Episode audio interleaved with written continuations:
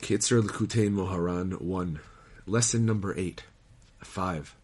It is forbidden for anyone except the perfect tzaddik to challenge the wicked and the opponents. Such a tzaddik must be a person who has already completely separated out and expelled all of the bad from himself, out of all the four elements which subsume all the various character traits, until he is certain that he will not stumble in any transgression. Only a tzaddik like this, and the people who are attached to him, can provoke the wicked. But anyone who has not completely nullified the bad in himself, and, though he does not commit any actual transgressions, the possibility of his doing so still exists, is not a perfect tzaddik, and it is forbidden for him to challenge the wicked. The reason for this is that such a person can be harmed, God forbid, by the deep breath taken by the wicked which they draw from the other side, and which for a time is extremely powerful. May God save us. But the perfect tzaddik can lower himself into the channel through which the wicked receive their breath of life, and can break it and subdue it, bringing about their total demise.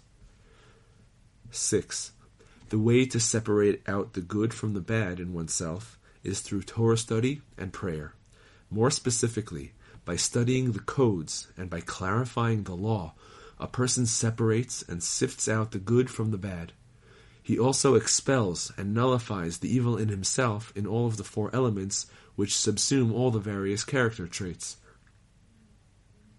This is the main way for a person to perfect himself.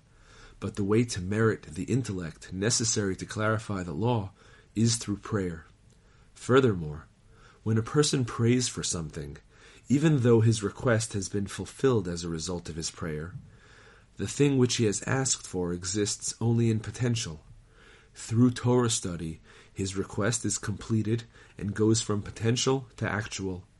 In this way, his will is then accomplished and his request fulfilled, and he will merit to bring about the total demise of the enemies and opponents. 7. The wellspring of Torah wisdom emanates from prayer. Therefore, the only way to merit to clarify the law is through prayer. When a person studies in this manner, it is considered as if he created the world anew. Furthermore, he merits to sift the good from the bad in all of the four elements, which effectively constitutes the rectification of everything. He is then able to completely subdue the opponents. 8. Tzitzit embody the concept of the holy breath of life. With the mitzvah of tzitzit, a person can make up all that he lacks by sighing. He also subdues the breath of life of the forces of impurity, the raging storm wind, and the breath of spiritual pollution, and he expels the bad from the good in all of his character traits. In turn, he can overcome the opponents and the wicked and subdue them completely.